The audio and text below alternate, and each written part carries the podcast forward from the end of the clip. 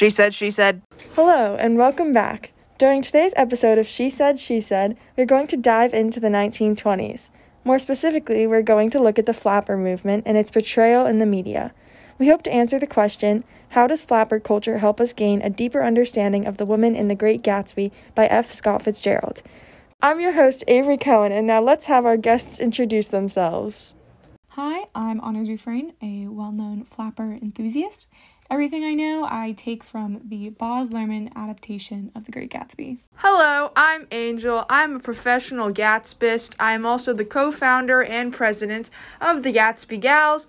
And uh, lastly, I'm an alumni from the Harvard University where I studied in analytical writing and witty disputes. Thank you guys for being here today. In order to start out our discussion today, can you guys explain what exactly the flapper movement was? How were women viewed during this time? I can get us started. Uh, so I think to sum it up, flappers were just the women in entertainment at that time. Uh, they were funky women who mimicked stars such as Joan Crawford, Mae Murray, and Clara Bow. And usually they had a very specific look to them and they acted in a very sporadic way. Actually, Angel, contrary to popular belief, the flapper movement was actually a fully fledged feminist revolution. Styles that were popular within this culture broke down barriers and shifted away from traditional female garments of the time.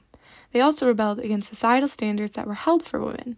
The flapper movement really stems from both the 19th Amendment and World War I. In 1920, women got the right to vote, which led to more women taking an active role in society. And during World War I, women had to enter the workforce to take many of the jobs traditionally held by men while they were away fighting.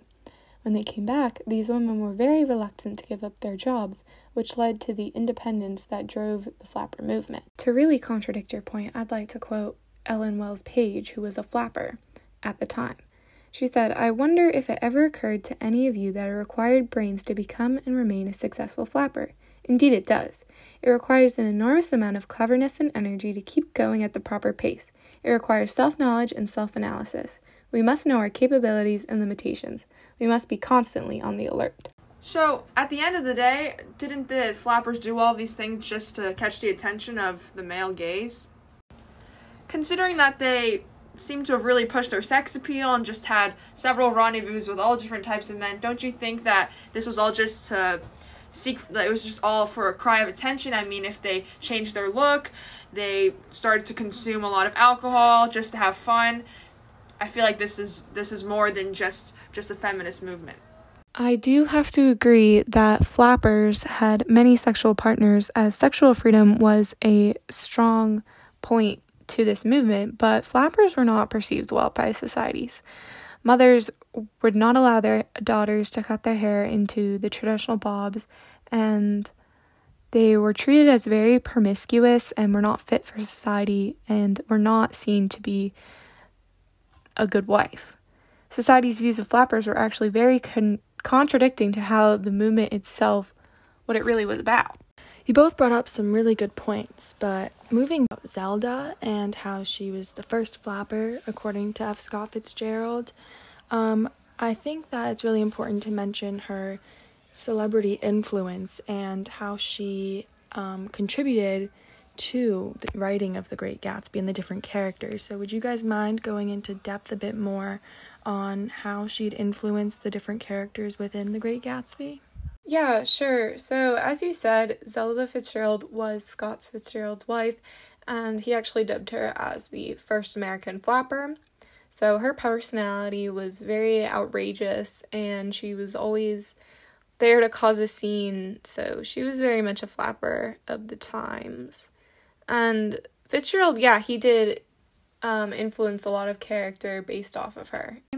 And we can see this within the book because of the traits that characters such as Daisy and Jordan share, um, their relationships with men, how they act with them, uh, their carelessness, um, the amount of privilege they have, and how they choose to use it. And I think I think you can see Zelda's influence within these characters, whether or not that influence is historically accurate or true to flappers themselves.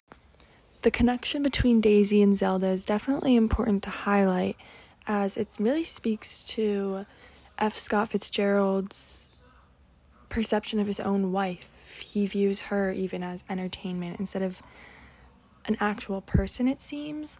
Um, but now that we've had a bit of a discussion, I want to just ask and kind of wrap it up with do you believe that Fitzgerald's portrayal of women and flappers as entertainment was fair? Okay, well, first I just want to circle back to the point where you talked about the treatment of Zelda by her husband, and I just wanted to mention how Fitzgerald actually took a lot or sampled a lot of her work, so she really struggled to assert herself as an artist and as a writer because she was both that and a flapper. And so he actually sampled and took a lot of her work so she couldn't use it as her own. And I think this kind of like disrespect also transfers over into the novel because the way the women are written is very clearly written from a man's point of view. It's like all about these two men who are recounting their struggles of war and how these flappers like Daisy like ruin their life.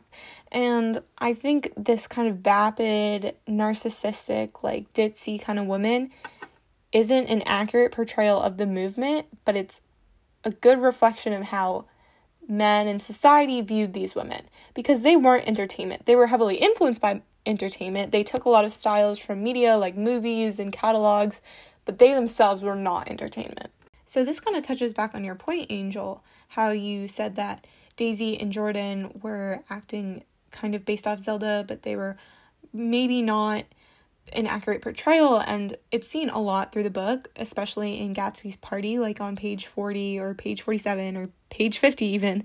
And these women are downing drinks for courage and they're always described as girls also. And they are laughing uncontrollably and they're just throwing themselves at men and i think it's just a very one-sided way to look at the situation and it's very clearly biased this sort of goes into what um, what we touched on before. And so even though i do base a lot of my opinions off of the book and how scott fitzgerald chose to write these characters i don't think that his portrayal of women and flappers were entirely fair. I just think that's how it is according to the book. However honor i do definitely agree with you that since it is written from a man's point of view during that time that Mm, the evidence that I have could be invalid or on or just a bias to say the least. And so I, I do think you have some good points about that. So, I think it's fair to say that we can all come to an agreement that, based on the history of the flapper movement, we are able to see that the goal of feminism and freedom was inaccurately portrayed in The Great Gatsby, as it instead portrays flappers as shallow women that are purely for everyone else's entertainment. Thank you so much to Honor and Angel for coming in this week to discuss The Great Gatsby and its portrayal of the flapper movement. And thank you to you guys for tuning in to this week's episode. Make sure to join us next week to hear us discuss Romeo and Juliet, more than just a snooze fest.